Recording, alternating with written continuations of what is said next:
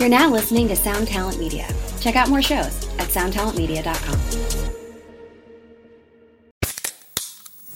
Hey, what's up, everyone? I'm Matt McGachy, the vocalist of Cryptopsy and the host of the Vox and Hops Metal Podcast, where I sit down with fellow metal musicians. We talk all about their lives and music while sharing killer craft beers. If you've ever wanted to sneak backstage and share a beer with one of your favorite musicians, well, Vox and Hops is the podcast for you. This week on the podcast, I had an amazing conversation with Morgan Lander and SJ Jones about Kittie Pig. There is this episode and over 450 other ones to help you enjoy life, metal, and craft beer. So what are you waiting for? It's time to become a Vox and Hops head. Cheers!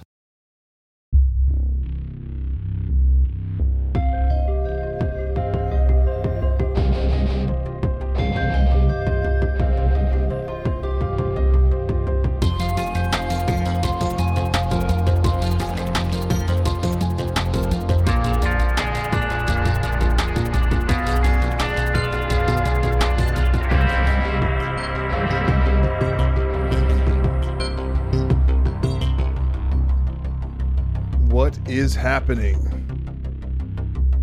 It's not much of an intro, but you know, I do what I can when I can.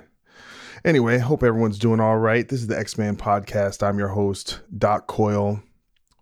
And, you know, it's been quite a few weeks. I'm in the midst, excuse me, I'm adjusting my volume here so I can hear what I'm saying. I'm, you know, I'm in the midst of a singer search with the rest of my band, and that is a quite an undertaking, but feeling pretty good. It the stress levels were very high at the, at the beginning. Things are subsiding, finding a lot of strength through positive energy, collective solidarity, and just hard work. That's what it's all about. You there's no substitute for hard work. And yeah, that's mainly what I've been dealing with, but I'm feeling a nice little I don't know. I'm fe- feeling a lot of great positive energy, energy out there, and that's very exciting for me. Uh, I'm not. I I wasn't gonna do much of a uh, of a monologue, but I have something I kind of just want to talk about, and we'll we'll we'll, we'll see where it goes. Let's see how how crazy this this is. But um, so I got into it with with my, my homie Phil Labonte from All That Remains on on the old Twitter, and I'm just gonna just explain this. I mean, and I love Phil, and we, get into it. This this you know this got a little more heated than usual, but at least want to want to talk about it. So he did this post on uh, Twitter, and he goes, and he's responding to someone else, and he goes, "Cancel your subscription to the New York Times because it's not a newspaper; it's a trash propaganda rag." And I responded to him, "Nah, man, you are dead wrong on this. Get it right." And he's like, I'm comfortable with disagreements. We can keep statements like get it right to yourself. So he was kind of coming at me. He don't like that shit. And uh and so then I quote tweeted him and I go, I love Phil, but don't take his advice. The only thing worse than imperfect journalistic apparatus is the absence absence of any journalistic apparatus. These organizations need our support to invest in the ability to make their best effort to investigate what is actually happening. You know, and I got a lot of you know, some people agreeing with me, and I got a lot of pushback, you know, and I think it's very reflective of where we're at. So the initial statement, right, that he said that it's a, it's basically saying, you know, just parroting a Donald Trump, right? It's, it's fake news. It's the enemy of the people, whatever. And that's obviously those are hyperbolic statements, but I don't think, I don't even think Phil believes that, right? But I think it's just where we're at as a reflection of public trust. And what we've done is we've politicized these things. And I know I was trying to say now I was going to try and talk less about politics, but I think even though politics is involved, this is beyond politics. This is actually about how do we discern what's real and what isn't. That we're kind of having a war about that. Like, what is a fact? What is a knowable thing? Right? People kind of have their own they're entitled to their own narratives about how things are. And when i say i don't think he really believes that it's that so i'll give an example. Let's just go i'm gonna go to new york times.com let's see what's on the front page. Let's see the propaganda. So here's um so the first first article is goes mcconnell mitch mcconnell that is of the senate drops filibuster demand letting democrats assume full power now, if this is a fake news organization, would we assume that that's not happening? Is that, did he not drop the demand? So let's look down. Okay. Trump's ban on transgender troops and military is reversed. Are we, if it's fake news, are we to suspect that that didn't actually happen, that Biden really didn't reverse it? Right? Biden sets in motion plan to ban new oil and gas drilling on federal land. Did that not happen? Do you see where I'm going with this? What I'm saying is, what I think he really means is he doesn't like the opinion section of the newspaper. He disagrees with their worldview.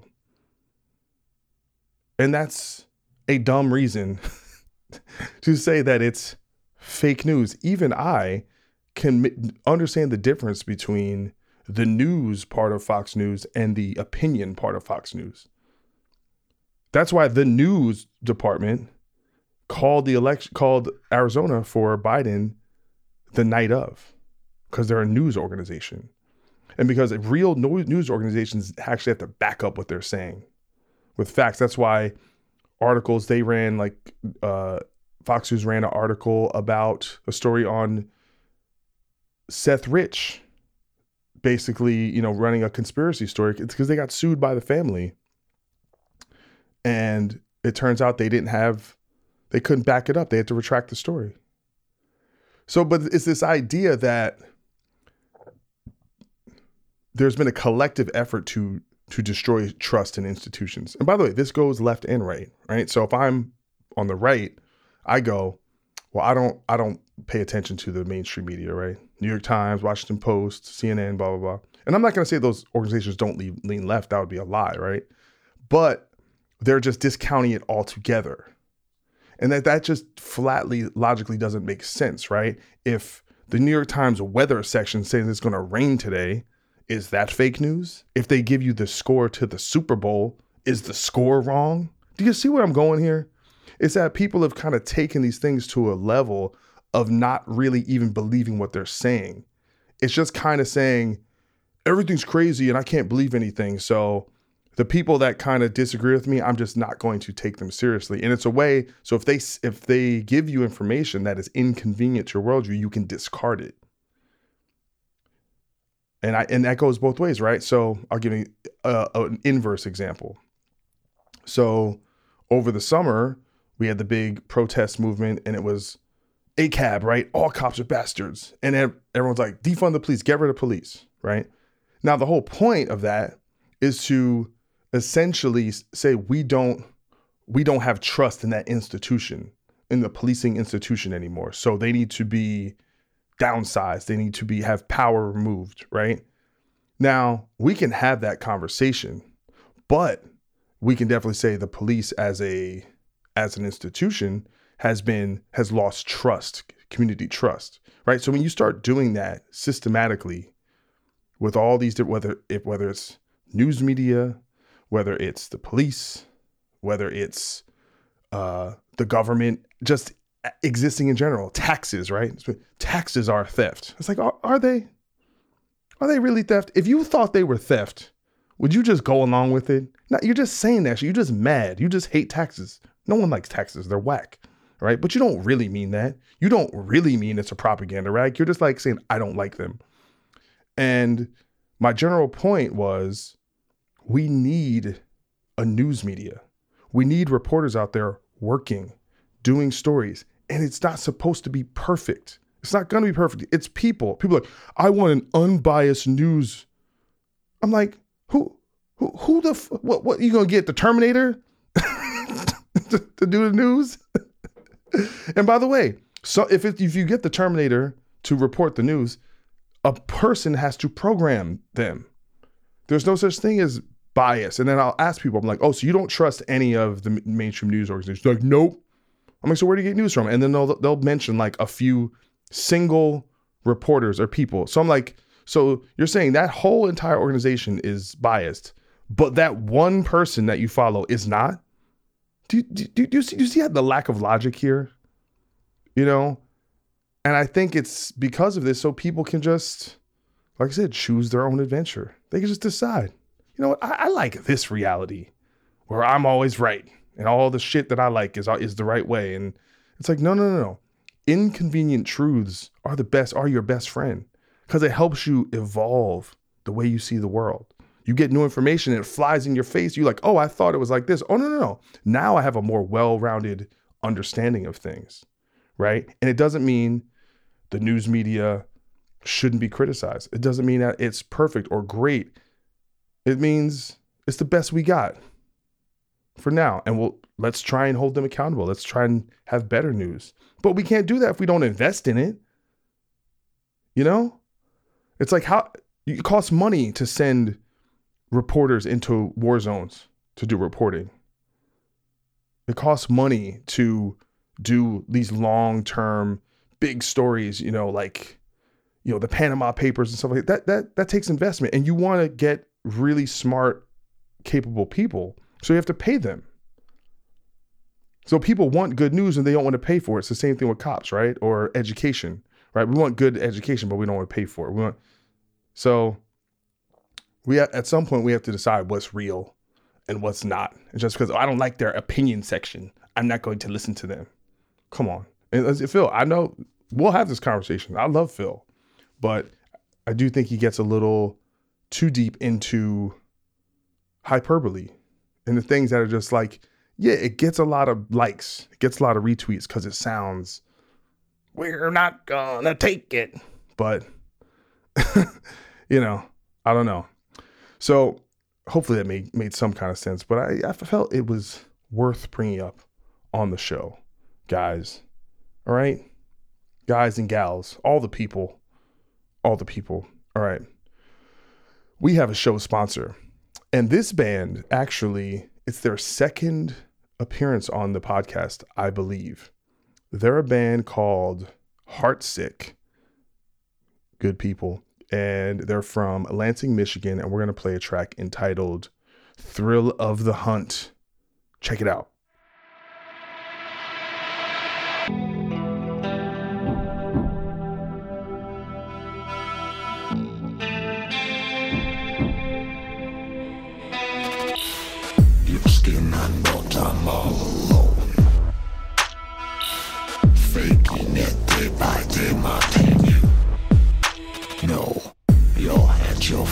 Stare, you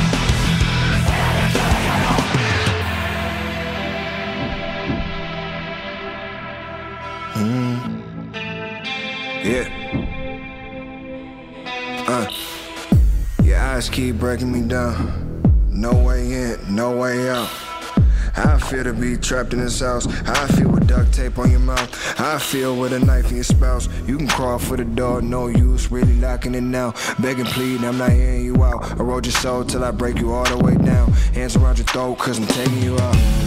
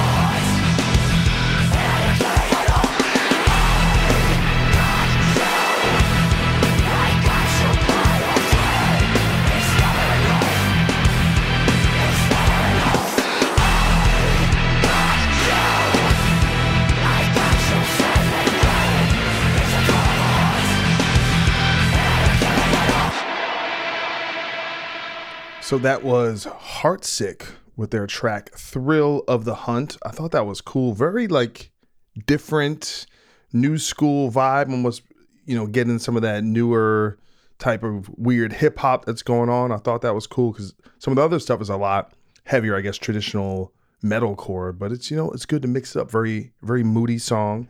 And the sponsorship was actually set up through their label, God Size Records. So definitely check them out. Go over to the website, which is God R E C S dot com. Uh, we had another band, Mantra of Morta, was also on that same label. But yeah, uh, this band has been around, Heartsick has been around for 10 years. They were called No Life before beforehand, and they have a few records out. And essentially they're from what it seems like, I don't know if they're gonna have an album out in 2021 but they're going to be releasing different content, I guess, songs and singles. You know, people are mixing up now. It's not just albums and EPs. You know, you got to try different things. I think that's really cool. But they have a track coming out with Corey Lowery uh, of Stuck Mojo fame. He's been in so many different bands. I think he's in Seether currently. And Jared Gomes, singer from Hed PE, is doing a track with them. And they have a tour coming up in October with Combichrist, King 810. I have all the faith in the world that all those tours will happen by that time. So we're looking forward to that. If you want to check them out, please head over to heartsickband.bandcamp.com. Check them out. They have a few albums, like I said. It's some good stuff. We also have we have two sponsors this week. Hopefully, you know, hope I'm not weighing you guys down with all these all these jams, but you know, we get you know over here on the X Men, we got to support these these new bands, even bands that are you know they've been around for a minute. But I I appreciate it, uh, and I appreciate you guys always supporting the bands that I play on the show and checking them out because they've we've gotten so many uh, we've got so many great a lot of great feedback. Bands tell me that you guys go and you check out their page and they get a lot of get a lot of uh, traffic over there, and that's that's amazing. So we're gonna play a band from New York City, a band I've seen. I've seen this band a few times, and they're called 10 Ton Mojo, some real, real burly rock and roll here. And we're going to play a track entitled Karmalita. Check it out. Hello, everybody. I'm Bruce. And I'm Nolan, and this is the Corner of Gray Street podcast. As longtime Dave Matthews Band fans, we set out to create a podcast to dive deep into the past, present, and future of DMB. Not only do we recap and review shows within an ongoing tour, but we revisit past shows from throughout the band's history, conduct interviews with a wide variety of guests with ties to DMB, and create unique and exclusive content like our Concerts on the Corner series. Whether you're a fan of the band or just a fan of great music, we think you'll find something you'll enjoy. We can't wait to see you on the Corner of Gray Street.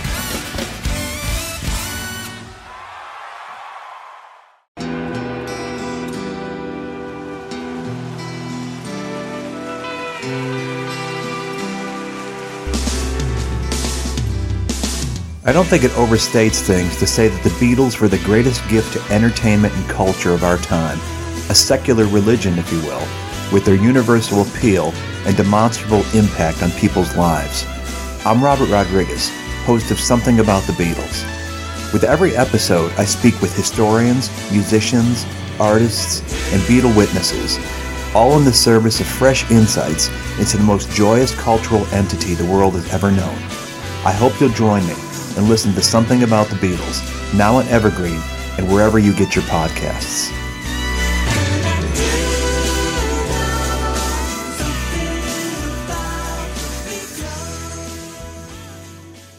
The number you have reached is 100.7 WMMS. It wasn't just a radio station, it was a lifestyle. Cleveland is, is a rock and roll city for sure. Get down! The of the Buzzard. WMMS. Cleveland. The rise and fall of one of the most iconic radio stations in America. Profiles, The Wrath of the Buzzard, PROH Files. Subscribe now wherever you get podcasts.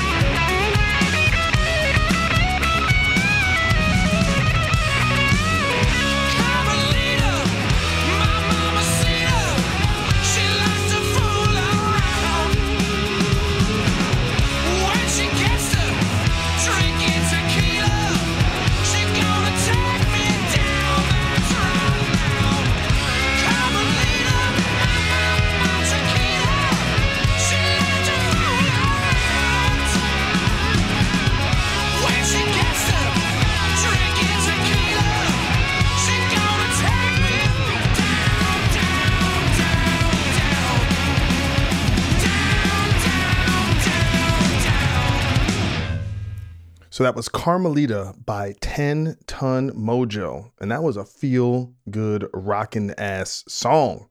That's some good shit right there. I very much thoroughly enjoyed that. Love that that singer can can really wail. So that was mixed by Max Norman, producer Max Norman, who produced two of my favorite records of all time, Megadeth, Countdown to Extinction, and Euthanasia. I'm pretty sure he did the, the one after that too.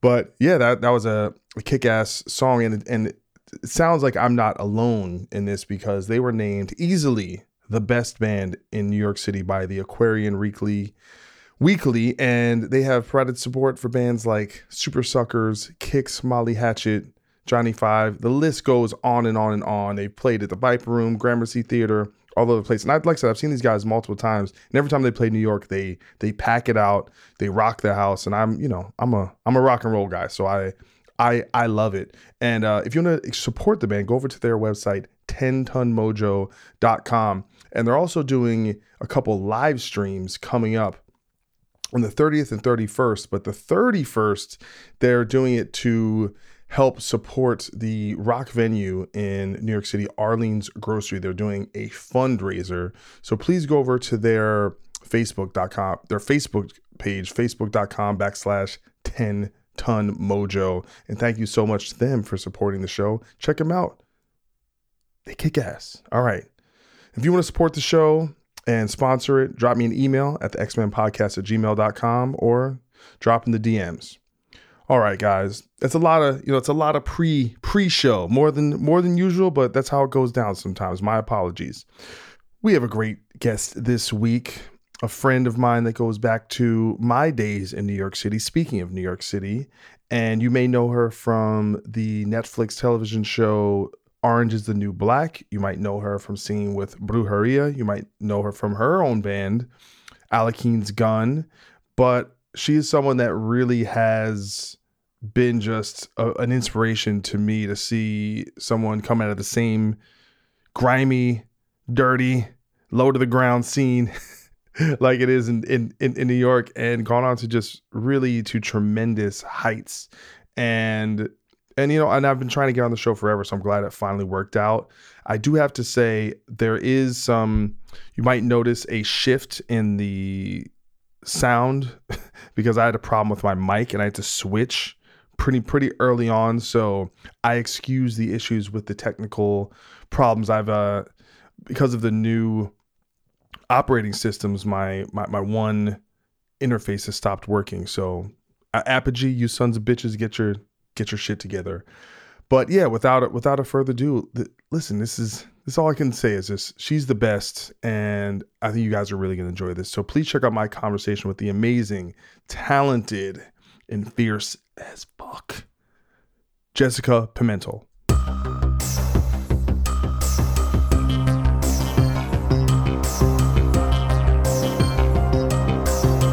Listen, you want if you want to represent, do you? My girlfriend stole my, my my Duff's hoodie, so she's doing all the all the representing around here.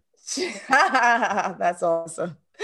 That's funny. What's going on? How you Yeah, doing? that's- Doing well. It's been a very crazy day. It was a lot of uh, Zoom auditions, which is like the new thing now. And it's Yeah. taken already awkward situation of auditioning and make it even more awkward by like I'm trying to look at you, but you, but like you're here, but and nerves and things always go wrong. And you know, like your your man walks by and the, you know, it's just like very awkward. And also, you know, no matter how many times you use Zoom or whatever, your your things always mess up at the last minute every single time. How how dare Zoom come with their lack of ability to hold it down for us? I mean, well, it's funny. We all have to. I feel like back in the day, we certain degrees we had to be specialists, and now we have to be Renaissance people, where you have to. Everyone has to know how to kind of be on camera, You have to know everyone- how to do everything now. Yeah. You know how to edit video and record your own stuff and be and it's good. I think it's great to be self-reliant, but you know, I do another web show and it's not only because I'm used to doing the podcast for however many years, but when you add the element of video, you're actually I'm basically speaking to a camera and having to pay attention to these other types of quirks and and things. So and it's and it's the same thing. Like if I'm if I'm just on the podcast, obviously I'm worried about what I'm saying. But if I had a YouTube show, then all of a sudden it's a, mm-hmm. it's a totally different skill set, and we kind of I don't know almost exp- and, and that's probably an advantage the younger generation has, where they're used to doing vlogs and talking to the phone and being on camera and things like that. Yeah, they're always doing that stuff, but we're we're asked to like be doing everything that people already have jobs for that they specialize in, you know? So I had to learn about hertz because I'm here in Sweden and the cameras run on different hertz. The electricity is 50 hertz and and if I have my lights up, I don't know, it's just a whole bunch of stupid little shit. As we have these different like incandescent lights here. So if I put the incandescent lights, I turn green. If I put, you know, my my house lights will have to be by one spotlight and LED light. So then you have to go to the pro photos.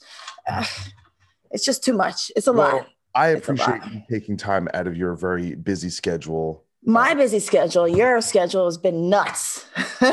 your schedule's been nuts. I got a whole different kind of schedule right now. I'm I'm not sleeping. I'm not. I ain't got no time for anything. But enough about me. Uh, me. Are we started yet? Listen, we, we start? flow. We flow with it. We don't worry about the stopping and starting. All I do is I say, "Welcome to the Ex Man." Okay, because I just did it. I just did a Mr. Rogers on camera. We can avoid that. Okay, let's not, let's not show that Mr. Rogers. all right? No, no, don't worry about it. You you tell me what to t- put in and take out. Um, All right. So I love having my friends on the show. That's really an excuse. This show is an excuse to just catch up with with old friends.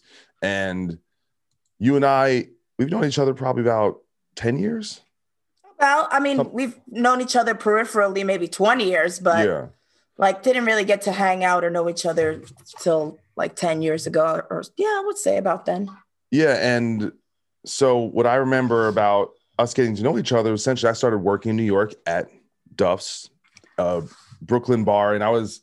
It was interesting to kind of discover a whole new social circle when I was 30 years old, and really discovering the entire New York rock scene, metal scene, hardcore scene, whatever you want to call it. And it was it was really cool because coming from New Jersey, a lot of the scene I came up in, everyone was settling down, right? Having kids. Mm-hmm. But I, I I bring up this this idea of, of coming up in the the New York scene because it was very how do I put it? It was very underground, right? It was very all the bars we were hanging in were dirty and dingy, and all the venues. You know, you were playing with your band, Alekhine's Gun. I I think you were playing bass for Desolate. Desolate.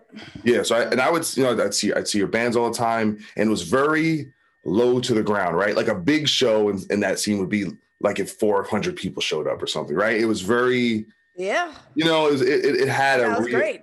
yeah, it was cool. It just had you kind of seem you go to a show, you go to bar, you seem to, we would seem to know everyone there. It was very it was very communal, which I I really enjoyed. Mm-hmm. And I had no idea you had this other career as an actress. I don't know if it was a mm-hmm. secret or it wasn't a secret. It was just I don't. one thing had nothing to do with the other. You know, Yeah. I'd been an actor for for many years. At that point, I went to a special high school, went to special junior high, went to performing arts. So as far as the acting thing was concerned, I guess it was nobody's business. I'm one of the, you know I didn't think it was anybody's business what I did on my my private time or my real time. You know, my bartending job was to make ends meet. I wasn't a bartender by profession. I was a bartender by necessity. as as was Pay the I. As this, as this, whole, mo, as are ninety percent of people in the service industry.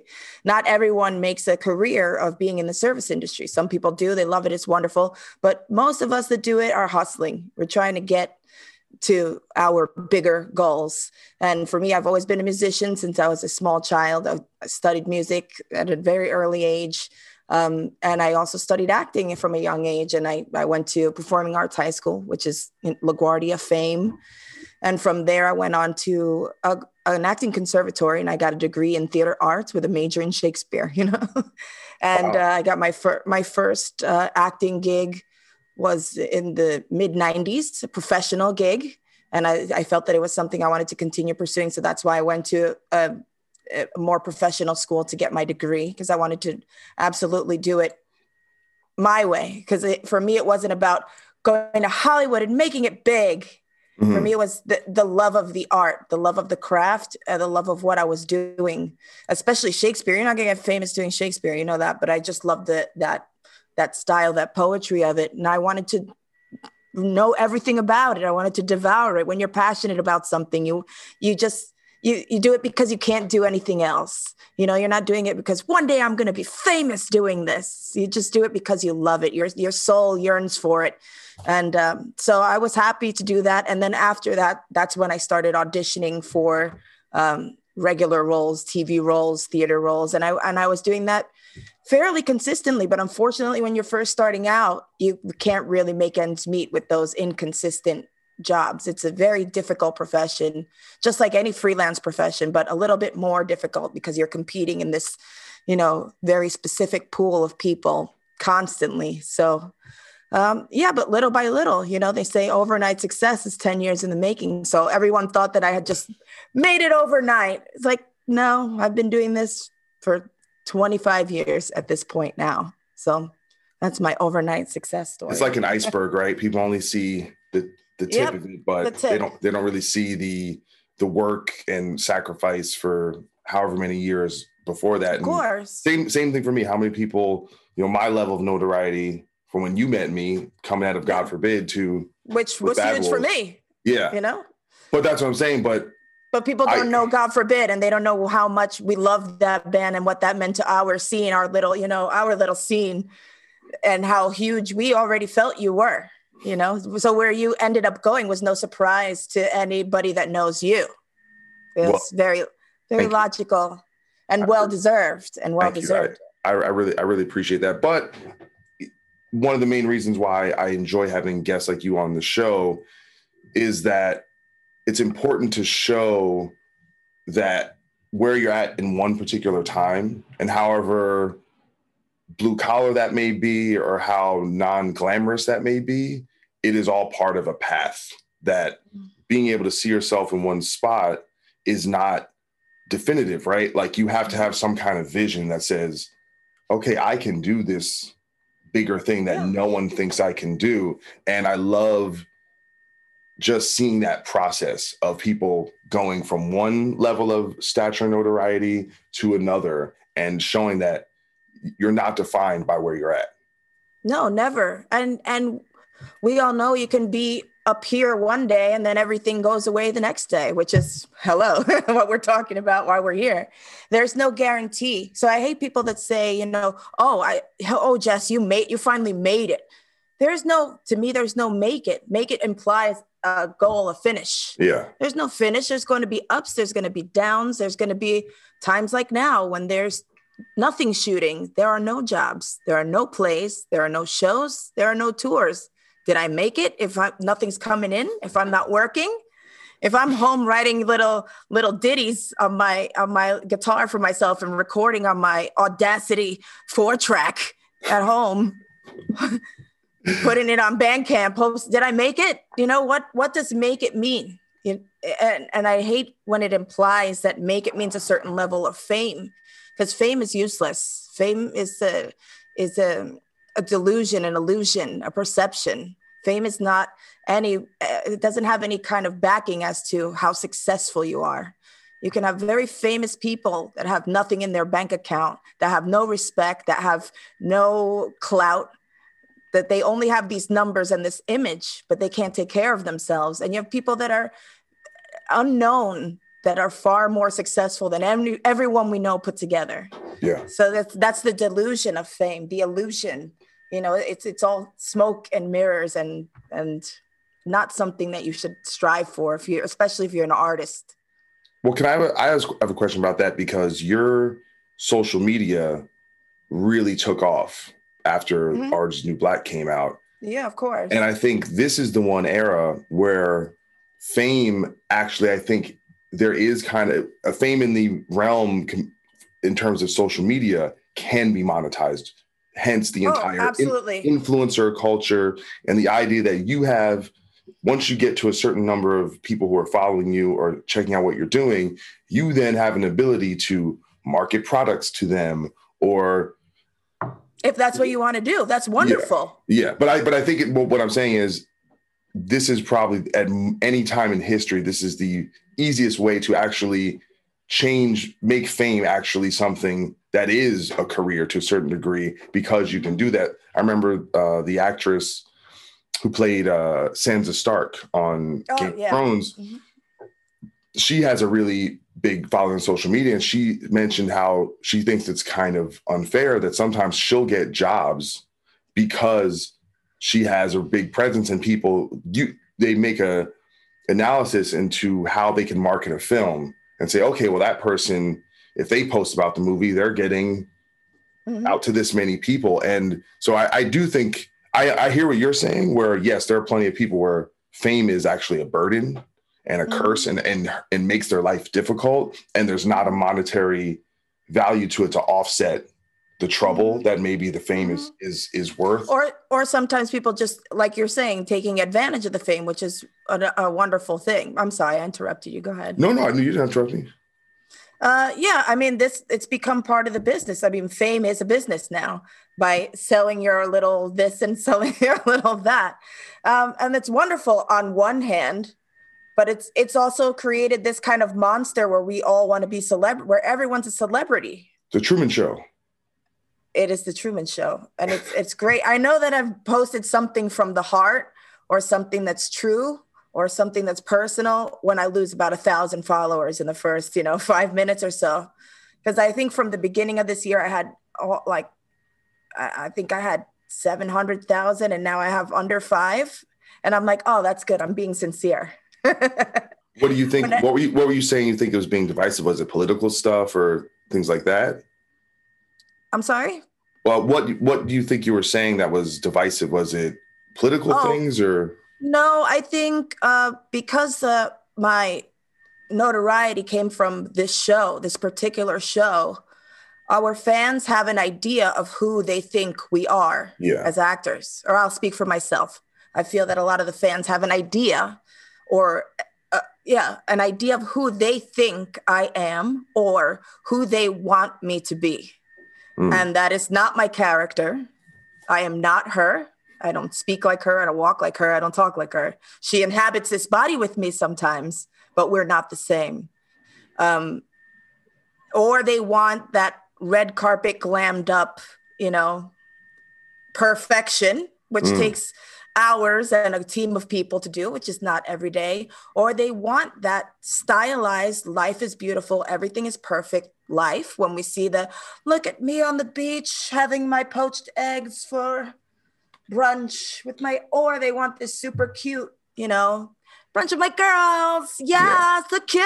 And that has is not and has never been, you know me long enough, is not, has never been me. I may have my cute moments from time to time, but I am not a yeah. well well no that I mean so you grew up in New York and I'm from Brooklyn. We don't you're. New York. Like you have so seeing you perform and just knowing your energy, you have what I would call alpha energy. and, and I'm not out. and I'm saying that not to kind of genderize the word in terms of alpha just, yeah, like you just have a certain like I'll punch you in the dick kind of like no one's fucking with find it.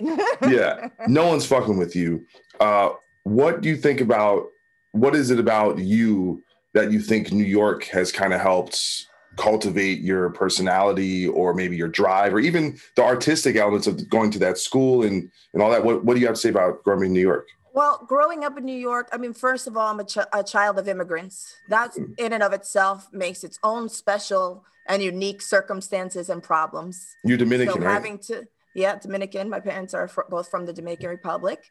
My mom came here when she was about 12 years old, 13 years old.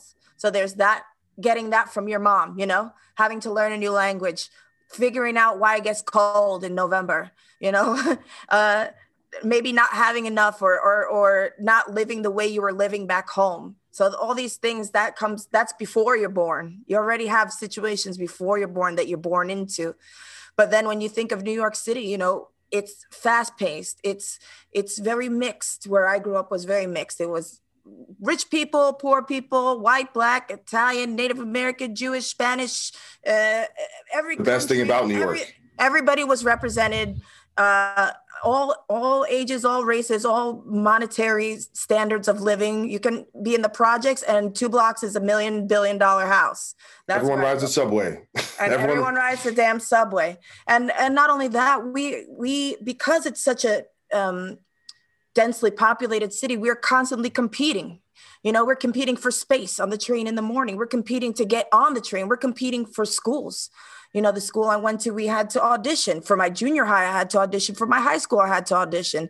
You know, so so we're competing for those programs that are available. We're competing to get there first. We're competing for apartments. We're competing for constantly com- competition is in our blood. you know, Hustle. and not just hustling. Hustling is in our blood. No matter what you do, you hustle in New York. I, my little niece, you know, I said, "Oh, you know, darling, I haven't seen you in a while. When can I see you?" And she pulls out her little book and says, "Well, I think I'm free on Thursday at 4 p.m." and this was when she was five years old. She's telling me that she's free on 5 p.m. making appointments. You know, we already have that kind of naturally, no matter what you do, whether you're trying to be a business professional or an artist or or a, or a house mom or, or a stay-at-home parent we're constantly hustling for for space for time for money for the next job for the next opportunity. So i think that's part of it as well. And growing up in the new york hardcore scene i started going to hardcore shows when i was about 13 14 years old. I think i went to my first hardcore show freshman year of high school. And uh, that energy that's a boys club you know? Mm-hmm. and I wasn't coming there shopping, you know, I was coming there to enjoy the music. And part of enjoying the music was putting on big pants, putting on a big hoodie, covering your face and swinging a miss whenever I had the chance. It was my release from a very frustrating, high pressured life. I had a pretty high pressured teenage years, you know, being someone who was hoping to become either a concert violinist or or get into a conservatory of some sort, stay in the school that you're in. You had to keep a certain grade or keep certain promises, commitments. Um, so that was my and I only child. I didn't have an older, younger brother, sister to to hang out with. Uh, pretty protective parents, so stuck at home, just me and my music and practicing many hours a day, play, practicing violin many hours a day, and going to your first hardcore show and feeling that energy, the crowd moving, fists flying, people screaming and grabbing the mic and just letting it all out, release and it was totally like safe. It was liberating. And that that's something that absolutely transformed me. But to, to you know you had to be in it to win it. So you couldn't be afraid to to take a punch or jump off a stage or defend yourself. So i think that was part of it as well. So, ever since I've known you, you always seem someone who has had a lot of self confidence. Mhm. And I think clearly it takes a lot of confidence to, okay, I'm going to be a concert violinist at a certain age, or I'm going to go to this prestigious uh, art school and also get into all these different fields. Was that something your parents instilled in you, or is that something that just comes naturally, you think? Um, I mean, I have my insecurities. I have, uh, especially if you're competing with people who are on a very high level, you're always going to think like, I could have played that better. I could have done that better.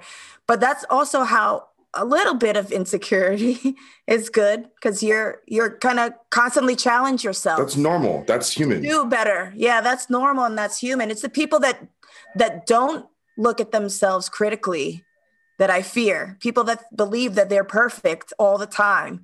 People that act with that outward arrogance that that is not confidence. Arrogance and confidence kind of you know they look the same but the the com- the components are different Yeah, I think I think that happens often with people who are actually born more. They're just born with more natural gifts in a particular field, and it can make them complacent because it comes so easy that mm-hmm. they feel they sometimes they can just kind of phone it in and they're still great. yeah And, and so you see this in sports a lot where you'll see like two players maybe drafted around the same time, but one clearly has more natural gifts, but they don't work as hard because everything came easy. And someone is not born with naturally as much, but because of that, they just worked so hard that eventually one can eclipse the other because ultimately it's a combination of both. And you need, and, and then when you get someone who does both, like LeBron James, where it's like he's yeah he's amazing this flawless athletic genius but he's also works harder than anyone then you get that career right? And so Mhm.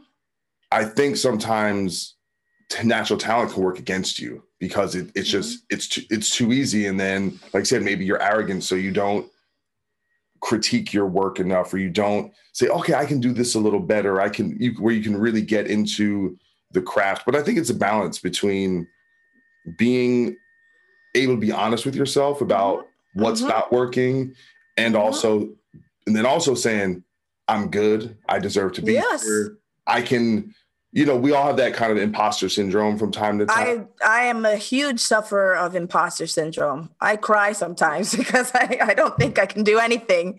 Like, oh, why am I here? I'm a fake. And then I see, you know, like 20 year olds writing a memoir.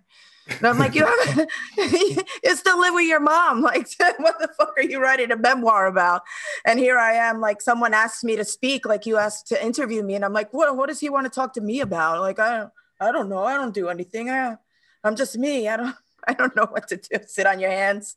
You know, that's you're that's inspiration jessica Thank you, to Doc. me and the world okay um i want to talk about violin for for a little bit because i think i think we talked about this a little bit back in the, the day but i don't really know a whole a whole lot about it obviously you started very early Mhm.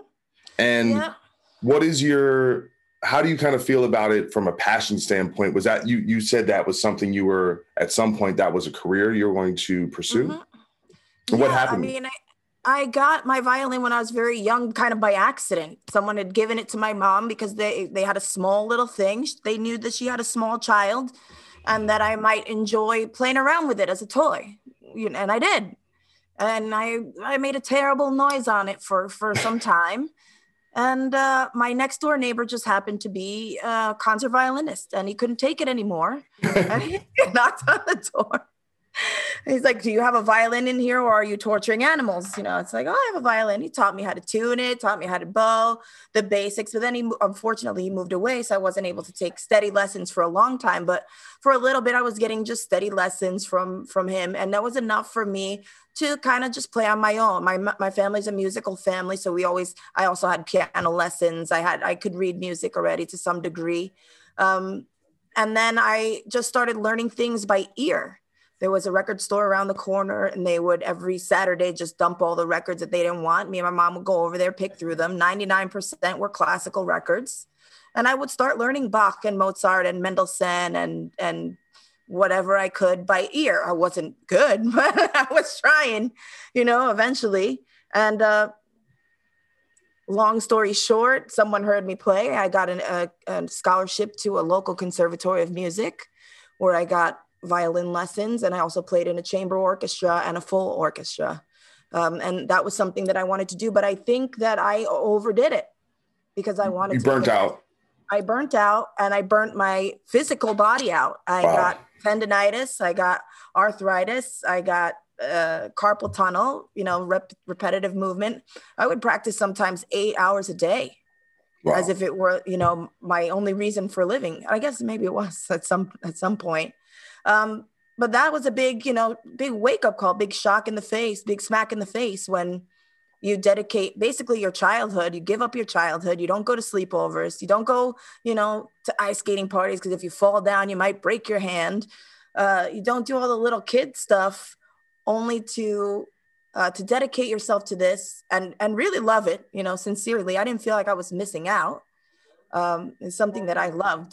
Uh, only one day to not wake up and not be able to feel your hands. Yeah. It's a pretty big uh, shocking moment and to not be able to play to have to constantly and it's still something that affects me to this day. I've had to come to terms with it now as i'm older. I picked it up again um, and and i understand that i won't ever be as good as i was but that's okay as long as i play from the heart it doesn't matter if it's in tune it doesn't matter if it you know it doesn't matter if i can't play what i used to be able to play. It comes from the heart and therefore even if it's three notes just playing one open string for an hour if i'm doing it from the heart it's from the heart and you're gonna you're gonna feel that. And that's you know ultimately how i try to approach everything i do. I have to do it from the heart or it's meaningless. Well, yeah, I mean, and I can tell that from the band that I when I first met you, you were playing you're, you're playing in Alekhine's Gun, which is a quasi, I guess, black metal mixed with kind of hardcore vibe, and you're screaming away. It's not. I don't like. Do you do you sing sing as well as do aggressive vocals? Uh, if I have a couple glasses of wine, Uh, I, I mean, I say I, I could carry a tune. I would never Yeah. call myself a clean, beautiful, clean singer. Um, what can I sing? Sure. Can would I sing? You know, am I embarrassed of it? No. But would I ever call myself knowing some really great singers in the world? No. Vocalist, yes. but but uh the band is it's an underground sound right it you clearly you weren't making that music because you were like i'm gonna be the next Linkin Park i'm be uh, uh, Obviously not. That's another re- way I lose like thousands of followers anytime I post anything about my band. especially, especially if I'm in corpse paint or something or looking fierce. They don't want to see that. listen you are scary on stage okay i'm gonna say this you have such a presence and like i said that confidence just that that that out like the alpha energy that i'll you kind it kind of reminds me a little bit of Ben from Goatwhore. Like he just has that. he like he'll just rip your head off and throw it into the into the the, the tall brush, and and you have that vibe. Like yo, I better not get too close. She might. Don't get close. Well, they don't call me the crusher because I bake nice, you know, cinnamon raisin cookies. How did how did that band come about? Um, that was actually a wonderful, wonderful story. I had uh, part of why I was bartending again was I had was uh, at a point in my life where I had to start start my life over. I was getting out of a long relationship, um, which is Like what always- what time period? Uh, 2009, 2009. Right now. Uh, getting out of a long relationship uh, where I kind of had lost myself, the things I love to do over the years, and uh, starting with new, making new friends because you know, like sometimes when you go through a divorce, people kind of choose sides. So I just like said, all right, whoever's my, you know, whoever's my friend will come to me, and that's it. And let me get new place, new job, new life. And uh, I have been missing playing music for a while, and there was no reason for me not to be playing music. And it just so happened that Jeff and Leo, who were in Desolate together, were looking for a singer.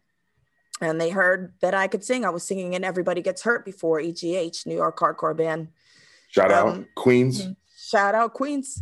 Um, so they had heard that, and uh, I heard the music and I loved it. It was something different because I had I'd done hardcore. I'd been playing hardcore in hardcore bands since I was 15, 16 years old. It was time to time to try something new, something that I love. I'd been listening to a lot of black metal, death metal at that time, and I thought, you know what? Let me give it a try. it's a challenge. Let me give it a try. And and not only did he get me out of retirement it being in a band, but Jeff also got me out of retirement playing an instrument like because they needed a bass player. So there you go. So I came out of my musical retirement in in 2009, 2010. What or who is Alekhine? Oh, Alexandra Alekhine Alexandrovich. Uh, he was a grandmaster of chess, Oh. um, and who discovered this endgame move. Uh, it's it's kind of like a finish him move, with a, involving a queen and two rooks. like a Mortal Where- Kombat. It's a Mortal Kombat. You see that Alekhine's gun? It's over for you, Johnny. That's it. So that's where we got that. Um, so you just tore up the Queen's Gambit, huh? yeah. You took- oh, I loved it. I loved it. And Leo was working at a chess shop at the time. Um, and I was thinking things that were different, you know, names that were different for a black metal band or whatever metal band, because everything was like black darkness, dark blackness, vomit, puke, or something different. So, you know, that kind of hit me at the same time visiting Leo one day. I was like, oh man, chess, like, you know, Wu Tang Clan of black metal. I don't know. um, but that, that, really fit us also because it's a, a move with a queen and two rooks and at the beginning i was going to play bass and sing Mhm. so it's going to be the three of us um, but i get too hyped i cannot do it i'm like a little kid like when they're when they're to go to disneyland or something they're getting on that ride like, i get i get too hyped and i cannot control both things at the same time i get too excited Yeah, I mean, listen, I, I, thought the band was great. Your voice is amazing. I'm I'm surprised no one called you when the Arch Enemy job came Aw, became came came free. You you definitely have have those chops. But like I said, at this time, you had this whole other career or that was happening kind of simultaneously that I didn't really know about. Mm-hmm. And so I just want to know. So I looked, I looked at the, you know, the, the stuff you're working on. You you had done some television, you had done some some movies. So between this time, like starting the band and kind of like the into like the late 2000 or the aughts, um, what was your approach to your acting career? And like, like was it something that, hey, I'm trying to make this my 100% my career, or was it just I'm just gonna do all the things I like doing, and whatever happens, happens. I I wanted acting to be my number one career. I didn't want to be in a stinky, dingy bar every day for the rest of my life. That was not my goal. That is not my goal. I didn't go to conservatory and get a degree and be in debt for 10, 20 years to, you know, uh, to not go anywhere with it. Um, but jobs come when they come. Opportunities come when they're when they're available. So I was lucky enough that I had an agent and I had a manager that would be submitting me for things and roles would come up and I would get to audition. And that's another thing. You know, so many people are rooting for you. Uh, you know, your friends, your family are rooting for you. You want to kind of spare them the pain of the rejections because they don't realize a lot of times that it might be a hundred no's before you get that one yes. I'm on no n- number 97 for the record, so I got three more no's, and I should be I should be getting something against. um, they don't realize how many auditions we go on, um, and I I think in the beginning definitely about a hundred auditions before I would get something. Wow. Uh, and then you know I don't want you don't want to break your mom's heart. You know every time you're like I'm going in for this, I'm going in for that, and then they're hoping you get it. I I go in for for really big shows all the time. And I don't want anyone to know. And I don't want anyone to get excited about it. I don't want anyone to blab about it because I don't know if I'm gonna get it or not. But what what that does for me as an actor, you know, going in and doing your auditions is you're planting the seed. You're planting that seed for the next um the next project that you're right for. Because so often we go in for things that it's just not right. And there's only one time in my life have I seen a role that I didn't get that I said that should have been me. Almost every single time I end up seeing the final product, the finished product of whatever movie or television show it was that I didn't get. I'm like, oh, if they wanted her, they didn't want me. You know, it's com- they pick someone completely opposite, someone with a different energy or a different look, different age, whatever it is. And then you see why it wasn't you. And it's not because it's something wrong with you. It just wasn't your role. But Yeah. your role comes when it's there.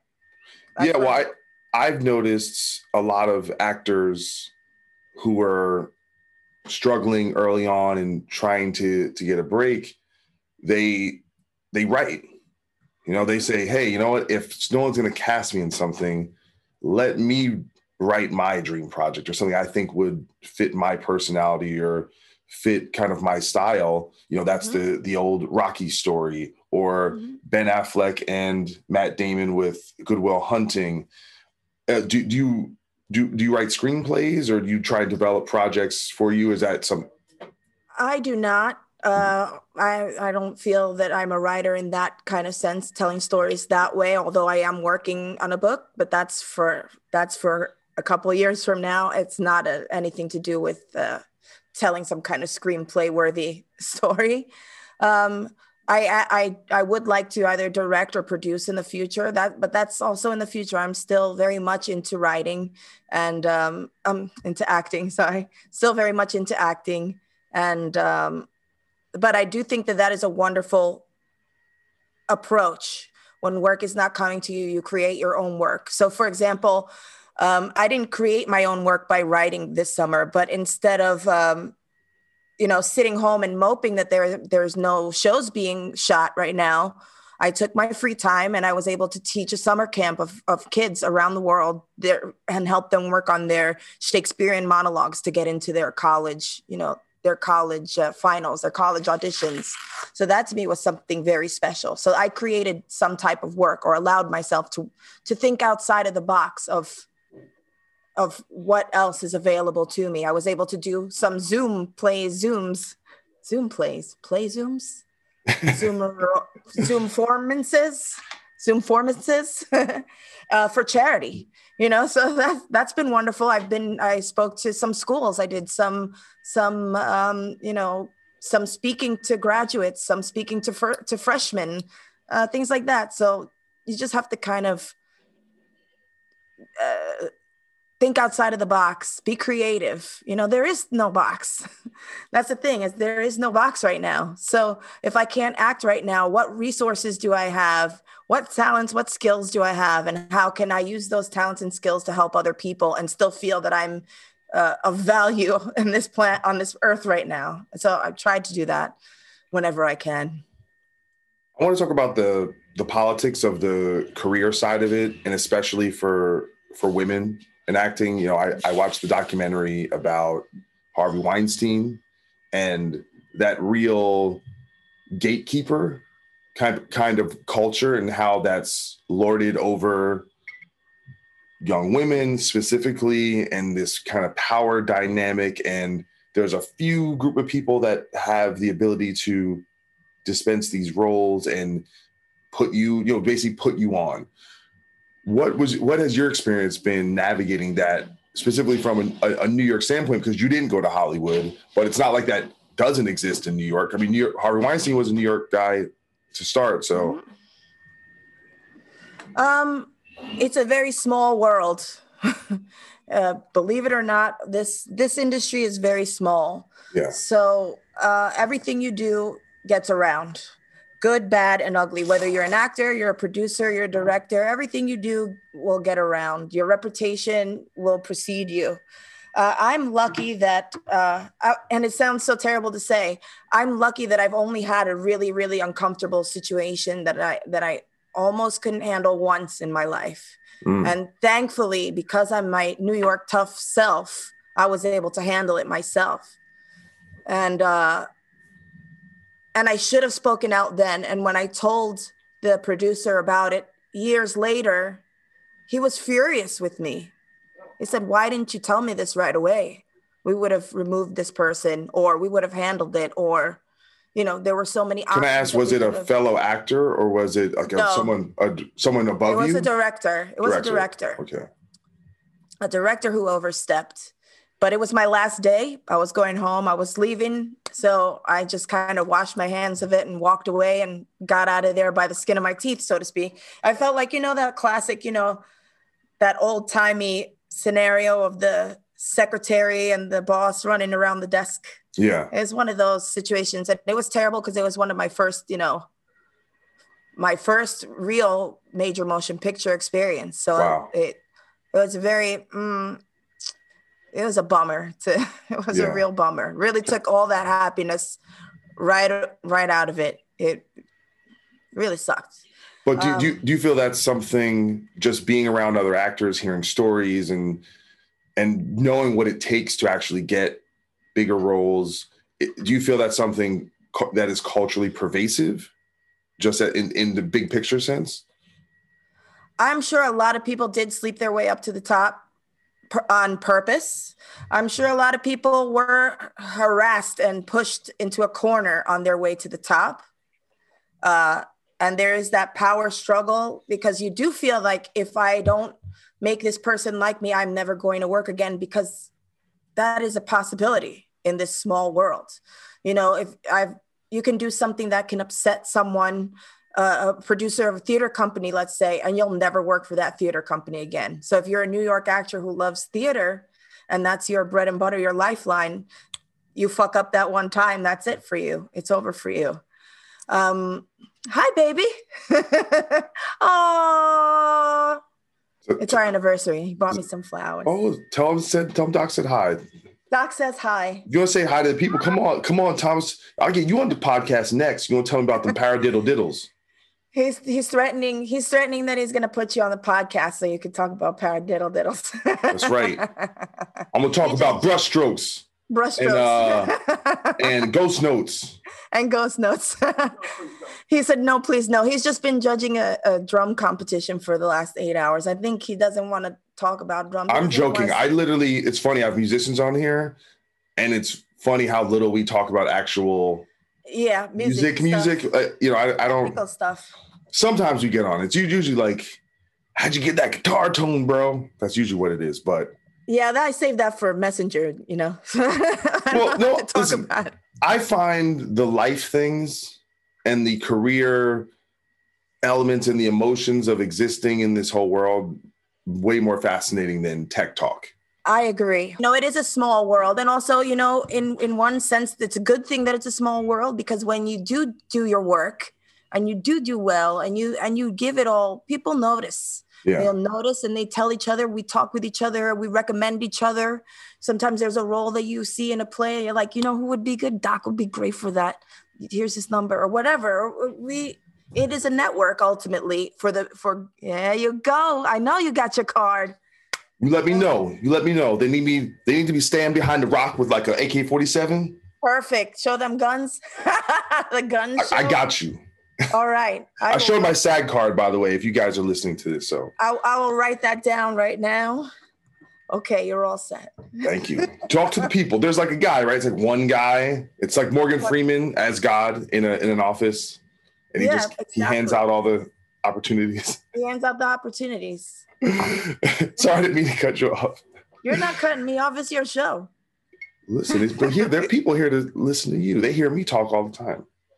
Yeah, so let's actually talk about Orange is the New Black, which was your breakout role. The show really was one of the first hits that Netflix had. So it was this kind of benchmark moment for streaming networks where it literally could have a cultural effect or this kind of buzzworthy, viral. I don't even know what you would call it, but it was just something a lot of people were talking about. And especially women seemed to really identify with the show and it was their favorite show.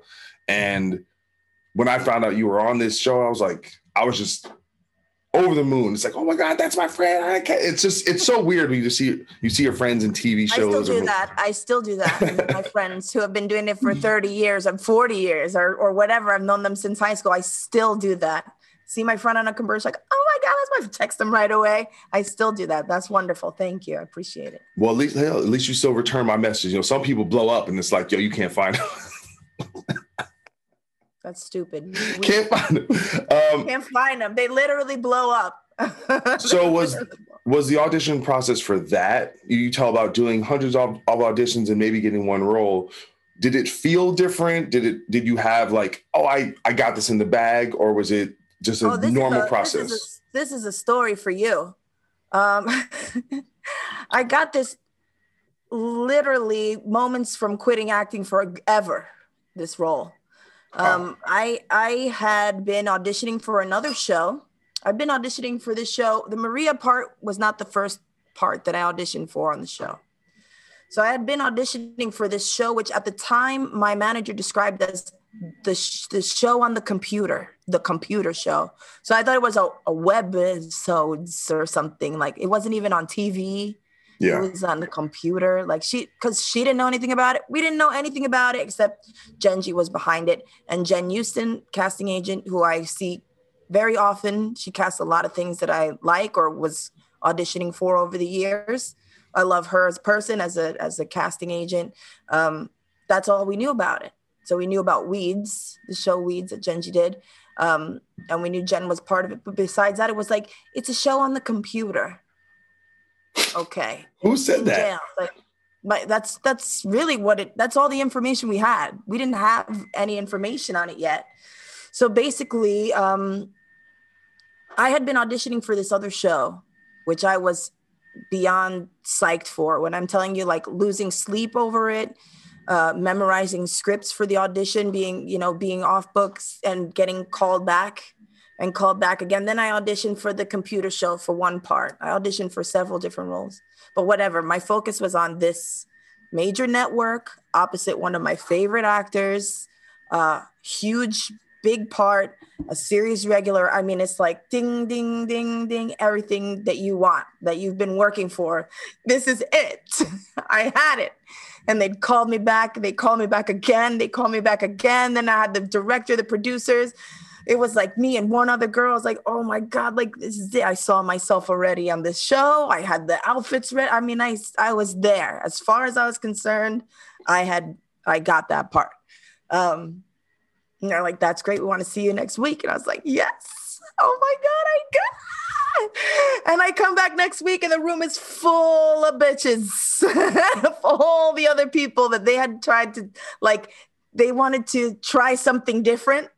So they completely changed the character. They were oh, then it went from one ethnicity to all ethnicities. So there's like six foot tall Swedish models there, and like you know big African beautiful gorgeous ladies there, and all Asian. I mean, it was everybody was there, and they're like, we're all going for the same part now. It's like yes, like they had just at the last minute had a change of heart of what they wanted to do with the role, and then it wasn't like from 20 years old to 50 years old. So usually you're competing kind of in your own age range, your own kind of look. Now it's like everyone, Yeah. every out of work actress was there, pretty, pretty much.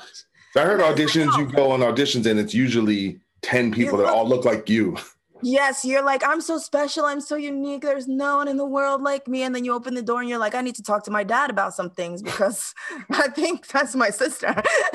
like, it's usually, you know, you realize that you are very extremely replaceable at those moments. We're all a type. yeah, we're all a type, and there's nothing wrong with that. But when you see like this rainbow thing, like you were like, oh, they did. So all of this extra work, all this lack of sleep, not eating, memorizing, you know, all- nerves and and and nausea and nightmares was for nothing because ultimately it didn't even matter. And at the end, I didn't get it. And I was like, do I really want to live like this for the rest of my life after this was my 99th rejection? And I, I, I said, no, I, maybe I want to, you know, have a more stable future. Maybe I can, you know, at that point I got a letter from Microsoft and they'd sent me this letter says it's never too late to be a Microsoft tech. And I was like, you know what? Maybe it's not too late.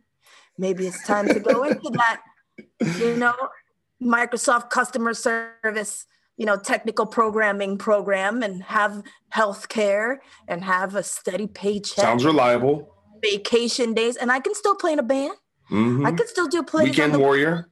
I can do my yes, of course, nothing wrong with that. That's awesome if you can do it. If you have the time and energy to do it, that's awesome. And I can still do my community theater. I can still do student films. I can still do whatever little things. Doesn't mean it's over. It's just a change. So I call my manager up and I say, you know, I I uh I think that I don't want to do any more auditions for the rest of the year because I really am not sure I want to do this anymore.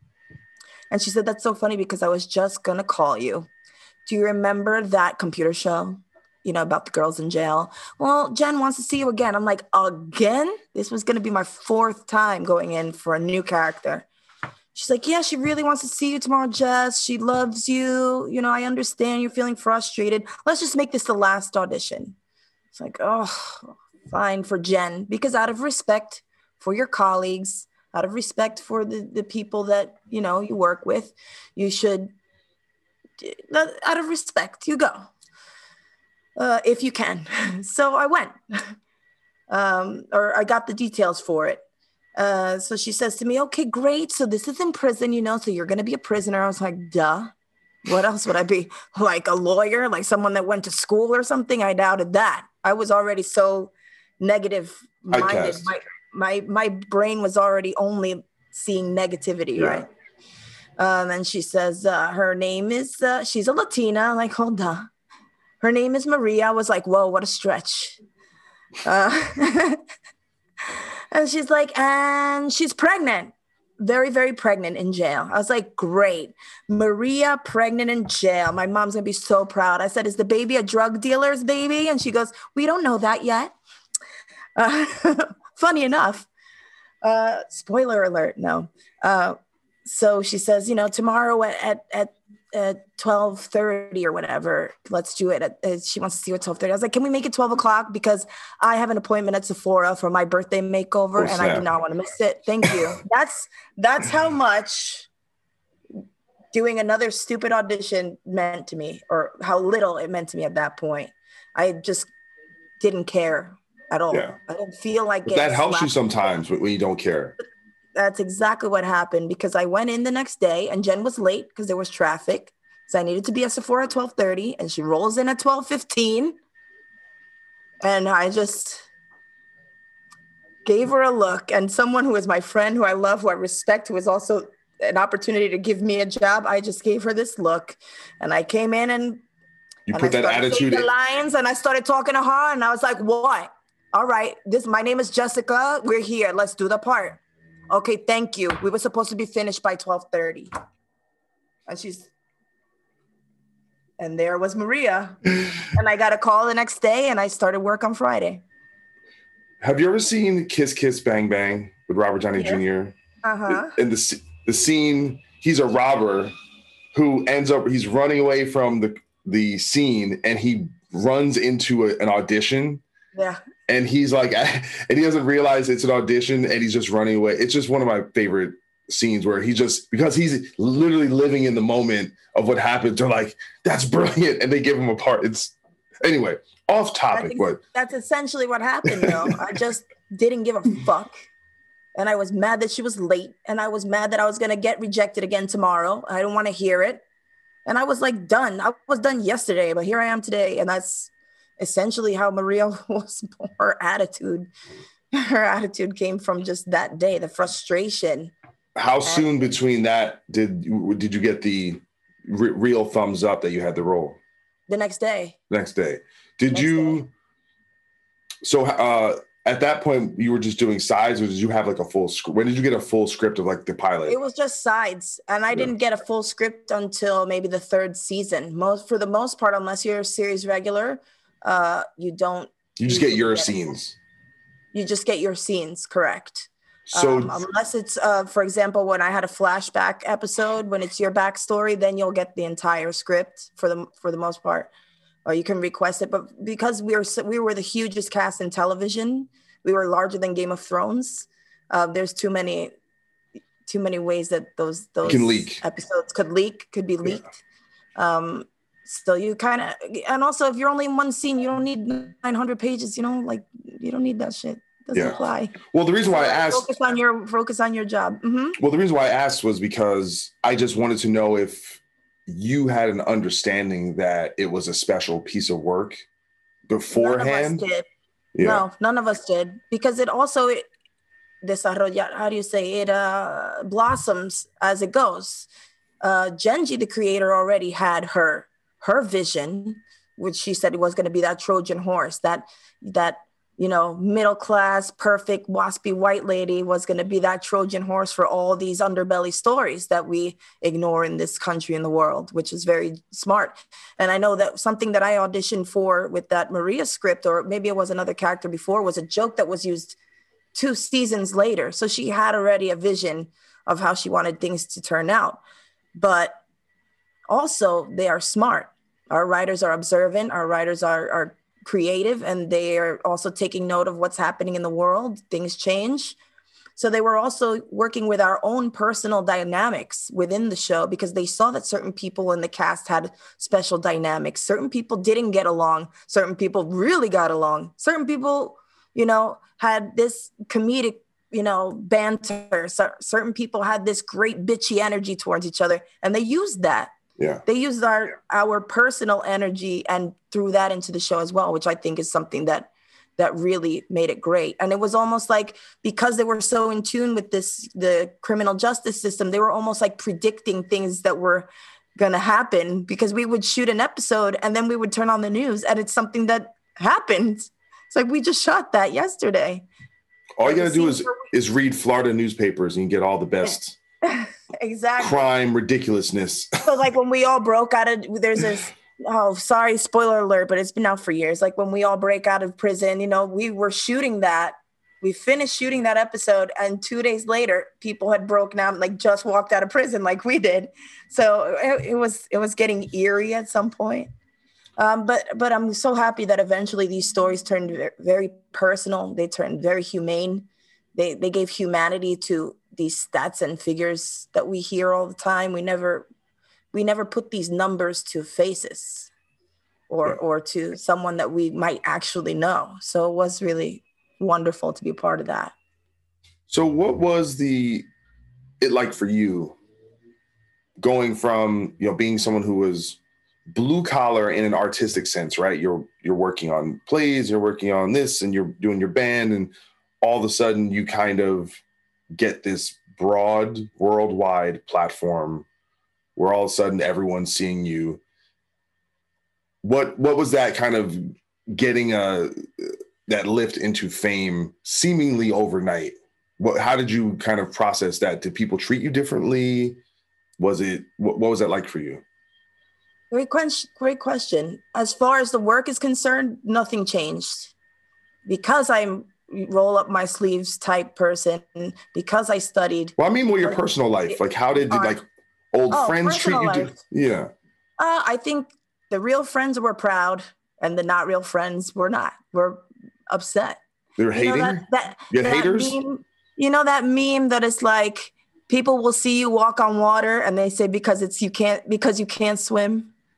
That's exactly what was happening. It's like, Mm. oh, she only got that because of this. She only got that because of Were they saying that to you, or they saying it behind your back? uh mostly behind your back, which Yeah. is how haters communicate in their with their with their secretaries and whatnot, mostly behind your back or behind my back. Um, Did uh proud, proud in public, proud to your face, or happy to your face, but then talking shit all the time. But I mean, it's pretty. You you know already before they open their mouths who they are. You know who your real friends are. You know who your real family is. You know who has good intentions for you, who who wants you to succeed, and you know who's jealous. Even if they're not even an actor, they just mad at you for no reason. They were mad at you before that. Now they actually have a reason. did having this new exposure to i guess celebrity i don't know that was like inner inner circles you know you know being exposed to more famous people and these did it get weird like obviously you're like oh i'm hanging out with you know brad pitt or i'm doing was that did, did that change at all First of all, we're New Yorkers and we- we've been in the club scene and bar scene, whatever, nightclub scene forever. Celebrities, no big shit for us. You know, we see them on the subway. You're like, oh, there, you know, there's, I don't know, Jennifer Lawrence on the F train. You don't care. Yeah. That's number one. And also, because you're an actor, you understand they're actors too. Sure, you might have your moments where you're like, OMG. What I was very thankful for was that I was able to talk to uh, two actors that that were a big influence on me when I was young, when I was younger, who spoke at my college, and I was able to thank them personally at the Screen Actors Guild Awards. So that for me was like a full circle, and I was able to thank Meryl Streep as well for for all the inspiration. I have a framed picture of her in my bathroom that I see in the mirror. You know, it's a, what would Meryl Streep do? she's the goat. You know? So i was able i was able to thank my heroes. That's something that i could have only gotten if i'd gotten to that level and i was thanking them at the screen actor guild award as a nominee. So that that was huge of course. Is that my mom? No. I'll call her. i have it on the computer so they're calling here. Dan don't be calling me. Um Nolan, well we it's we're not live. How would they know? Nah, it's all right. I have my phone on like don't disturb, but they got me through the computer. So it sounds like you were able to stay grounded. Of course, I still had bills to pay. I wasn't making a billion dollars from Yeah. the first day. Some of us were still making, barely making, you know, your ends meet because now you're in this show and you can't have your both your real job and the show. So now you have to kind of choose, but you weren't working every day, let's say. So you had to cut some of your hours now that of the job that pays your bills so that you could do this job. It was a real struggle the first year or two for a lot for most of us um, if you weren't a, a series regular at that time or, or a guest star at that time, if you were just starting, it was really, really tough. It was actually tougher than the year before because now you're like, well, I can't bartend this Friday night, the big money night. You know, I can't do the office job this week or I'm to get, I might get fired, you know? So, That's funny. so It- that- was again, it was a sacrifice, a bigger sacrifice for a show that was going to be on the computer. That's all we know. Well, no, it's it's amazing how much that mirrors my experience with Bad Wolves, where mm-hmm. zombie hits, it's everywhere, it goes number one. Everyone's talking about the band, there all these opportunities are showing up, but we were still a brand new band. So we mm-hmm. still, even though we were getting paid on tour when we first started, it wasn't a lot of money. We were in a van, like we were, so we were getting all this hype and getting all this, oh my God, it's crazy. But we still had to go out and build a career, you mm-hmm. know? So Exactly the same. it's it's that distance between, especially in the social media era era of getting all this attention and people thinking you're this, but it's like, no, there's a lot of nitty gritty. We're in like Blood, number one tears. show, number one show in the world wearing a five thousand dollar dress trying to split a cab. All right, let's put it into perspective. You know that you get you- people are lending you the million dollars of jewelry and whatever, and you're like splitting hotel rooms to travel somewhere with with your castmates, or splitting a cab, or or go. You know, people had no no idea because also we have that facade that mm. that you know that red carpet facade or those numbers make you think like oh because you have half a million followers you're you're rich. Yeah. fame is not equal financial stability. Fame does not equal talent. Fame does not equal success. Fame is a type of success but it's not a long lasting success. It's a it's a where you're at right now which it, it's variable. It varies depending on what you do I think fame is a um, tool. it's absolutely a tool and you should use your tool for good and not evil Well, I think the for some people the fame itself is kind of a you know kind of a concentric circle. Like it that it is part of a system of circular validation that that allows them to kind of fill some hole. And if and if you're the type of person where that's where you're kind of filling that hole, it's it's kind of never ending, right? Like it almost reminds me of of Mi- Michael Jackson when he would like go out and put his baby out there because he kind of needed that. validation Yeah, and if your if your motivation is fame there's you have to look deep deeply inside yourself and figure out why what is your need for validation your need for approval your fear of abandonment your trust issue it's usually something along those lines uh, because uh, there there is no amount of applause. There's no dollar amount. There's no amount of likes. There's no amount of followers that will ever make you feel complete. Your com- your your complete self needs to be fixed and mended by you firstly because at the end of the day when the phone is off and you're by yourself and you're still in pain nothing was accomplished so this like never ending carrot, that carrot hanging in front of you. Like if I get a little more followers, if I get some more likes on this picture, that's what you see these girls, they start off so cute. And now they're like in two pasties and a whatever. Like it's just this never ending chase for, for more and more and more likes thinking that that's going to make you feel better. It doesn't. It's one of the, you know, in Buddhism, it's one of the eight worldly dharmas, the, the, the, the, feelings that keep us bound to suffering, earthly bound. One of them is fame, the the want and desire for fame, as and the fear of being anonymous. And the irony is that there's someone who is anonymous who would not trade one second of their life for yours because they are complete and content and happy and whole and full of love and at peace. But we're afraid of that. We want to be we want people to know us. And that's that that's the cause of suffering uh, in this especially in the earth earthly suffering yeah. I, listen, I think you that was all wisdom right there, and I'm I'm I'm trying to absorb it, and I I feel you, and I I I agree with you, and I think for me the way I view it is the more famous I get, it allows me to, like I said, it's a tool that allows me to, it's easier to maybe get a record deal or maybe create more opportunities or what have you. And it's all about utilizing that. friends, help other people raise awareness for charities that you Mhm. like i mean it's wonderful fame is Yeah. awesome Yeah. in For- that sense that you can use it for other people bring them up come on Well, I mean, Joe Rogan explains it. He says, fame is just for me, it's just like a bunch of people being really nice to me.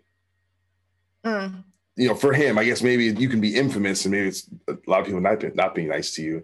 Um, let's change the subject a little bit. Uh, I'm not going to keep you too much longer. You joined, or actually, maybe you can kind of fill me in the capacity with this. As far as I know, you joined the band Brujeria a few years ago as a secondary vocalist. Is it not? Is this not public? Yeah it's extremely public Okay, I don't know. You made a face like. mind-boggling moment yes So how did how did you end up joining Bru- Brujeria? Well, I've been a long time fan of Brujeria. Actually, I think I first heard Brujeria maybe I was I want to say 17, 16, 17. And it was like a tape of a tape of a tape of a tape. I mean, it was already nasty, grimy sounding. And I'll never forget like how I absolutely believed that this was true. Like the, these these extra violent uh, lyrics and all that. And I was quite afraid. Um, but Brujeria over the years became one of my favorite favorite bands, um, and I'd seen them every time they were in New York. And a couple of years ago, let's see, I think I want to say 16 or 17, Monte Pittman. Oh no, no, no, wait, hold on, wrong name. hold on one second. I'm- That's Sorry, why we, let's that's why we have editing. It's great. Okay, let's start over. Open the beer. Thank you. Oh, is it, to be it quiet. is it beer o'clock?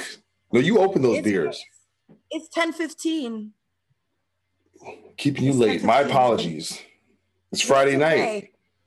Uh, it's it's Friday night. Exactly. We got we got flowers, we got champagne, we got food ready, we got it's ready for anniversary night. Living the life. living the life. Anyway, let's get back to that. A couple of years ago, then Monte Conner uh, introduced other me Monty. because the other Monty. I was like, Monty, that's not right. Mon- but I do have a story about Monte Pittman. But Monte Conner introduced me uh, to Brujo. Um, and he's like, I heard you sing, you know. like, yeah. He didn't know about the show. He didn't know, he doesn't watch no TV. He's he's a character like none other. And he's amazing. Anyway, um, they had a character in the band called La Bruja, and she kind of uh, went MIA. And they had just written some songs that were requiring that female energy, so to speak. And Brujo, knowing that I w- was a singer already, um, asked if I would just step in. And I stepped in, and I stayed stepping in. and So how did so created our my own. Created my own character yeah. uh, Bruja Encabronada, who's not, uh, the previous Brujas have been a little more sexy, a little more cute. My Bruja was a little more badass, you know, ass kicking. Because I remember asking Brujo, you know, I, I came to to uh, Irving Plaza. They had been on tour. And I was gonna jump jump on the tour, but the tour bus broke down. They were traveling in vans. It was brujeria. Everything that can go wrong will go wrong. And I remember showing up with a whole suitcase of stuff and thinking about previous brujas that is like the charo of death metal, you know, kind of thing, and bringing little cute outfits and skirts. And he's like, "Nah, man, cover up. I want you to be covered up. I want, I want you to just be badass, a badass bitch, you know, basically like different energy." And that to me was a huge moment, very impressive. And uh, and we did a sound check, half a song, and uh, then I did uh, the show, and that was it. That was I just got thrown in the deep end. No rehearsal, half a sound check, meet everybody that day, and just go on stage. Well, their history is so crazy because they've had so many band members, and it seems almost like a, I don't know, some kind of wild heavy metal Mexican circus of insanity. I got to see a show before you were in the band, Uh-huh. I believe in LA. I think when the Key Club was still open. And I think Jeff Walker from Carcass was playing with the band at the time. And uh, I think was Shane playing from Napalm. I can't even remember, but it just seems like there's there's so many iterations Many of. members. Yeah, But the and crazy, still members. but the craziest thing about the band is the live show is just, it's just the crowd because it's it's L.A. So it's like all the Mexicans come and they just represent so hard. So did you do a show in Mexico? Oh yes, we did many shows in Mexico. And how crazy is that shit? it's like well we did that corona hell and heaven fest uh, at the same time gojira was playing and it was like a very humbling moment uh, to see the crowd running from the gojira stage towards us and it just a sea of people i think it was like 500000 people or something 250 i don't remember Good How many- lord. we can we can re- research that a good number amount of people um, a sea of people and screaming back at you so loud you can't even hear it i mean it's one thing in a stadium it's one thing when you're i don't know it was just some it's something else because it's like something that's so profoundly mexican when you're in mexico on on el cinco de mayo um, you know, with your friends on a main stage in a festival. Deep Purple's going on next. I mean, like, what the fuck? It was completely mind blowing. But all the shows in Mexico, whether they're a big club or medium sized club or even a small little venue, I mean, even the smallest venue, it's completely packed. Um, people are having the time of their lives. They are singing along, they're screaming along, and some of us, some of them really, you know, are into the the story of brujeria and ask us to bless their children. You know, it's some like say, is this some Satan shit? Some fucking black magic? What's going on there? I, well, they can believe whatever they want to, but they, it doesn't bother them if they're asking us to bless their children, obviously. Um, or they just want to touch you, like they they they really want to that energy from you. Um, they take good care of us. Like when when we go someplace, we'll end up going to like a family's house, and they cook a cook this feast for. I mean, it's it's it's insane. It's like no other band experience, and we've both been on tours and circuits and you know festival all that this is this is some next level like hard to describe next level hospitality when you have like grandmas and moms and titis coming out like serving you and taking care of you and you know reading your palm and all this shit it's insane it's really Wow. cool No, I just I just love that about you because you will do things that have a certain level of notoriety that seems like it's in this world. Like if you go on your social media media and you'll see you on a red carpet, and then you also do the stuff that's so just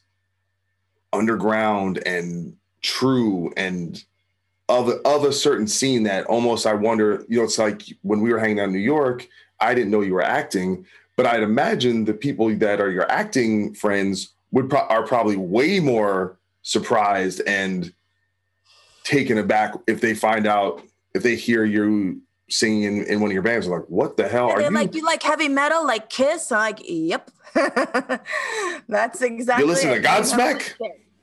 yeah godsmack i love them yeah, that's kind of what their impression of i guess what they think what they think i do i don't know Well, well, well, it just shows me how true to yourself you are, and you're not trying to fit into a clean box of this is how a person is or this is where I belong. And it's it shows a versatility of spirit and kind of a freeness, I suppose. Yeah I, I'm not locked into who i think i am. I i just as i said earlier i do things from the heart and i have kind of this one rule like if you were to go in a time machine right now and talk to your 13 year old self 14 year old self what would they think of you? You know what would they think? So if you have the opportunity to to stand in or sit in one day one of your favorite bands as grimy as it may be and it may ruin your hollywood reputation. You know what is 15 year old you gonna say? Like of course you have to fucking do it. You have to do it. You have to do it. You have to do it for 15 year old you who can't believe who wouldn't be, like if you go back you know back in time and tap yourself on the shoulder and say you're in brujeria. You're like what the fuck? You won't believe it. So i try to like constantly do things that younger me would be astounded by if the opportunity arises itself you know arises for me to do that. I think you have to do it. You have to do things that 15 year old you wouldn't even dream of or dreamt of but didn't think was possible and do things that really scare the shit out of you when you're confronted with, with something even within your own artistic field whether it's a play that you're the lead. I did a one woman show scared the shit out of it i had panic attacks where i almost I almost quit Yeah. but I had to do it. I'm, it's one of the proudest things I ever did, you know, challenging yourself. So those, I think those are two kind of consistent things that I keep as far as how I try to go about my career or artistic endeavors, etc., etc. I think it's a great way to think about it, a great way to put it, because the key word there is dream. And there's a certain wonder, I think, that comes from being a child or a young person and a sense of optimism that people lose because life just hands you a lot of haymakers. And so that can make people lose that sense of possibility. And so I just think it's it's wonderful that you're still able to tap into that and keep that as like a way to, as I call a personal kind of true north, right? Something generally guiding you. And it's you know, and I don't I don't know about you, but for me, it's not necessarily an intellectual thing. It is a gut thing. Stop it! I'm almost finished. He's laughing. So speaking of, of, of Tomas, I'm sure like when you do a lot of interviews, especially with metal people, they probably ask a lot of questions about that. Uh, I don't really, it's not really that interesting to me. You guys are couples, fine, whatever. I'm not gonna kiss your ass because you're important, he's important, whatever, it's fine. Well, I'll ask you about you guys are great, but I just don't I think that's been it gets a lot of press, but it's not necessarily that Is that enough already? yeah. But what I want to ask you about is living, moving to Sweden and how you've enjoyed that and how, I mean, obviously very different than New York. What What's that experience been like? Not really. In Stockholm, not so different, except you can't get bacon, egg, and cheese, you know, kind of situations, the little things. No bagels, Some things bitch. like that. It's like a food thing. That's the only thing that's different. No deli. bagels, goddamn You eat black pudding for breakfast? No, no, no. Um, for the most part, I, I mean, we've been going back and forth for six years, at the, well, five years at this point. Um, and then Corona hit, and I thought that I was going to jump on a plane, be here for a couple of weeks, so that we, you know, we could be together and figure out what to do, and then I'd come home, whatever. So I packed my bag kind of in 30 minutes, got on a plane, and little did I know I would never go home again. That's pretty much. And I've been here since March 17th, March 18th. Um, and at this point, I'm a resident of Sweden. I take, I'm fully protected by Swedish government, Swedish healthcare. They're lovely. Um, they helped me with my immigrant resources. It's been quite a pleasant, um, quite a pleasant transition. I, I can't, you know, lie. It's been quite lovely. The How about the weather? Are you, can Um, you, are you, Mhm. is it okay? Can, can your Dominican skin handle the cold and the breeze and the, I'm from New York, man. yeah, it's Winter's true. Worse. Winter is worse in New York than in Stockholm. Damn. Much much milder here. Even though it's like 18 degrees right now, it's like a it's like a dry 18, so you never really get cold. Mm. Uh, the weirdest change is uh, just especially when you go up north to visit family is uh, in the sun in the summer the sun never going down in the winter the sun never coming up. Uh, it's we still get that down here in stockholm but not as bad. Uh, but for the most part i'm just very thankful that i'm here uh, that we can be together that we haven't been separated because all the borders are shut. Yeah. you know so i'm thankful that i just made that decision to go um, and didn't overthink it. Um, and and uh, I don't know. I lost my train of thought. I mean, and also the life the lifestyle that we live, we are, you know, we work a lot from home. I work a lot from home. He works a lot from they have a studio, his studio. Um, and now auditions, for example, are all Zoom. Like I was trapped earlier in an audition situation. Auditions are all Zoom online. Um, interviews are all this. So not that much has changed. Only like my location has changed, but my life hasn't changed that much. No, not no more different than if I were in New York right now. I'd still be at home, trapped at home, doing auditions by Zoom, and at least I'm not alone. Yeah. Well, I- well, I think that's great. And it's, uh, you know, I've always dreamed, you know, little things like, oh, it'd be cool to move to London. It'd be cool to move to the Yeah. Netherlands or something like that. Yeah, it is. You know, it's like a very, I don't know, adventurous life. It seems like. It, it's it's the same shit, man. Well, I know, but it's accent. it, it is the same. You you do know that most people die within like ten miles from where they were born, right? In America. Yeah, of course. We So it's- to go. So it's it's rare enough for someone like me to move from New Jersey to LA. It's even more rare to someone to move to. move, though. I feel that New York to LA is a bigger difference than New York to Stockholm. Hmm, interesting. Totally different culture. It's a totally different kind of people. It's a totally different lifestyle. Stockholm is a major metropolitan, dark, dirty, grimy old city. And then you got to drive everywhere, LA. You got to be up early. Got to do. The, I'm not up early. Runyon, runyon, run. Well, be all like cute. Wear your jacket over your shoulders. Listen, I was in Stockholm for one day and I've never seen better dressed men in my life. I felt like I was homeless comparatively to how well. It depends what part of Stockholm you're in. It's just like New York. It's like if you're on the Upper East Side or if you're in the village or if we're like in Williamsburg. Well, not really Williamsburg. We're in like Cobble Hill of Brooklyn Heights. No, Cobble Hill of Sweden. That's where we live. We live in like the Red Hook of Sweden. Well, that's great.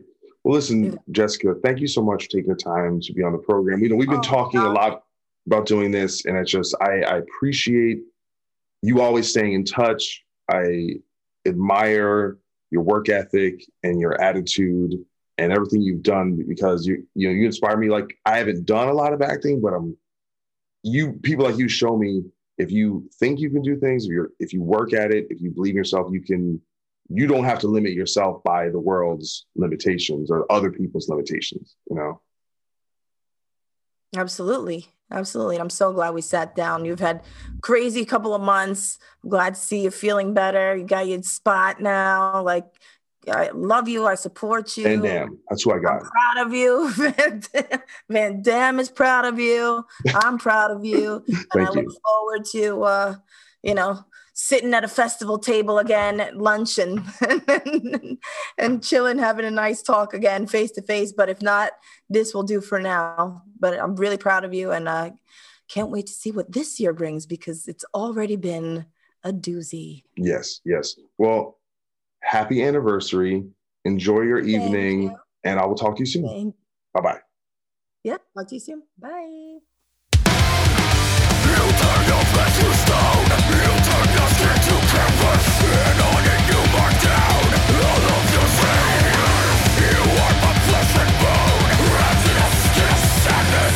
Your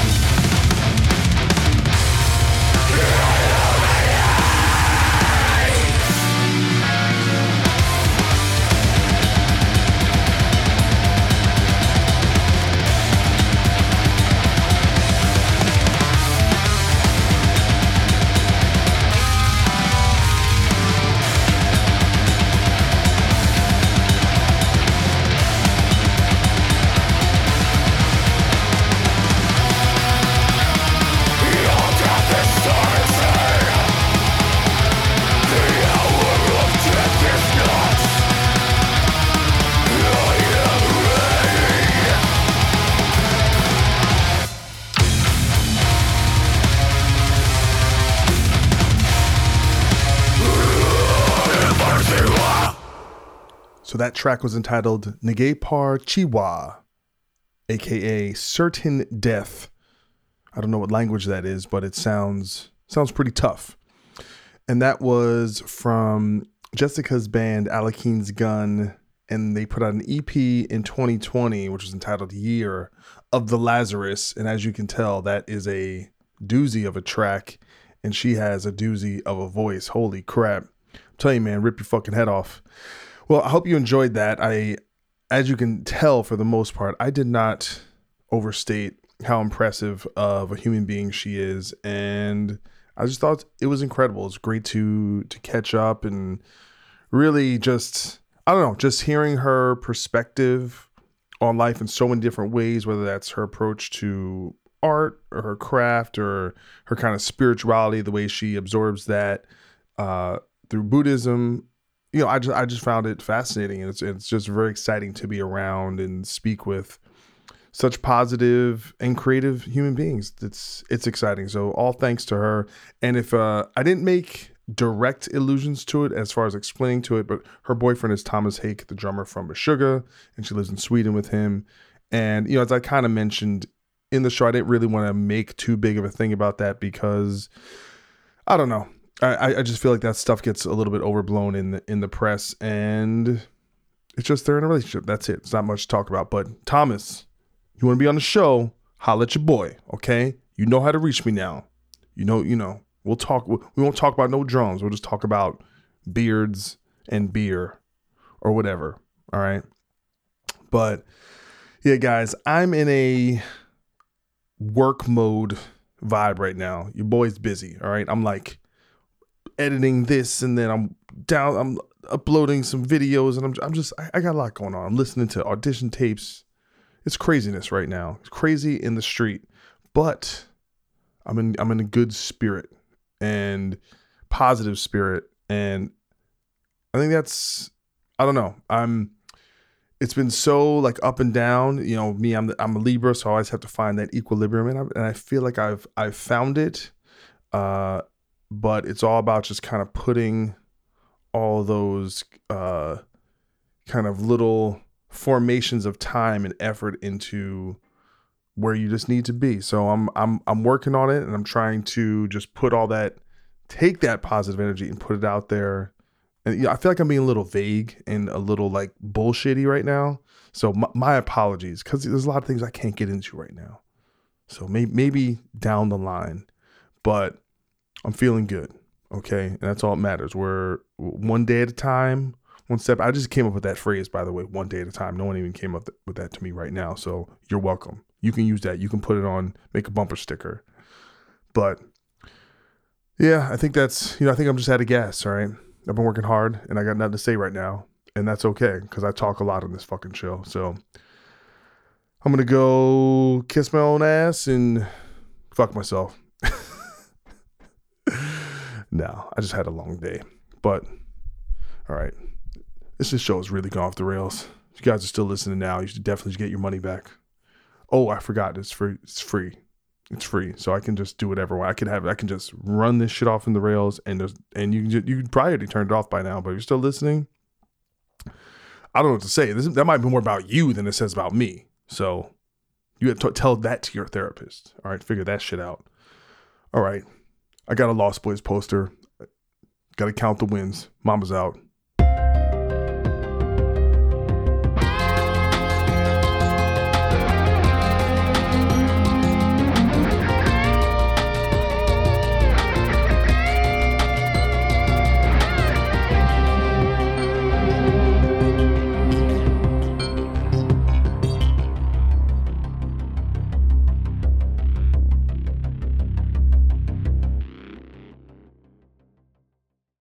This is Chris DeMakes, guitarist and vocalist for Less Than Jake, and host of Chris DeMakes a Podcast, a songwriting podcast where every week I'm joined by an amazing guest to break down the writing, recording, and release of one iconic song from their career.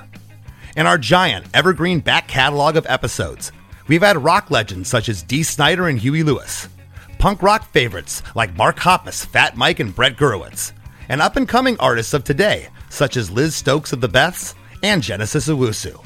We've had guests from all genres and styles of music, and I guarantee that if you peruse our back catalog, you'll see several episodes that'll make you say, Man, I gotta hear that. Whether you're a fan of music or a creator of music yourself, you'll take away a whole new appreciation for the songs you know and love.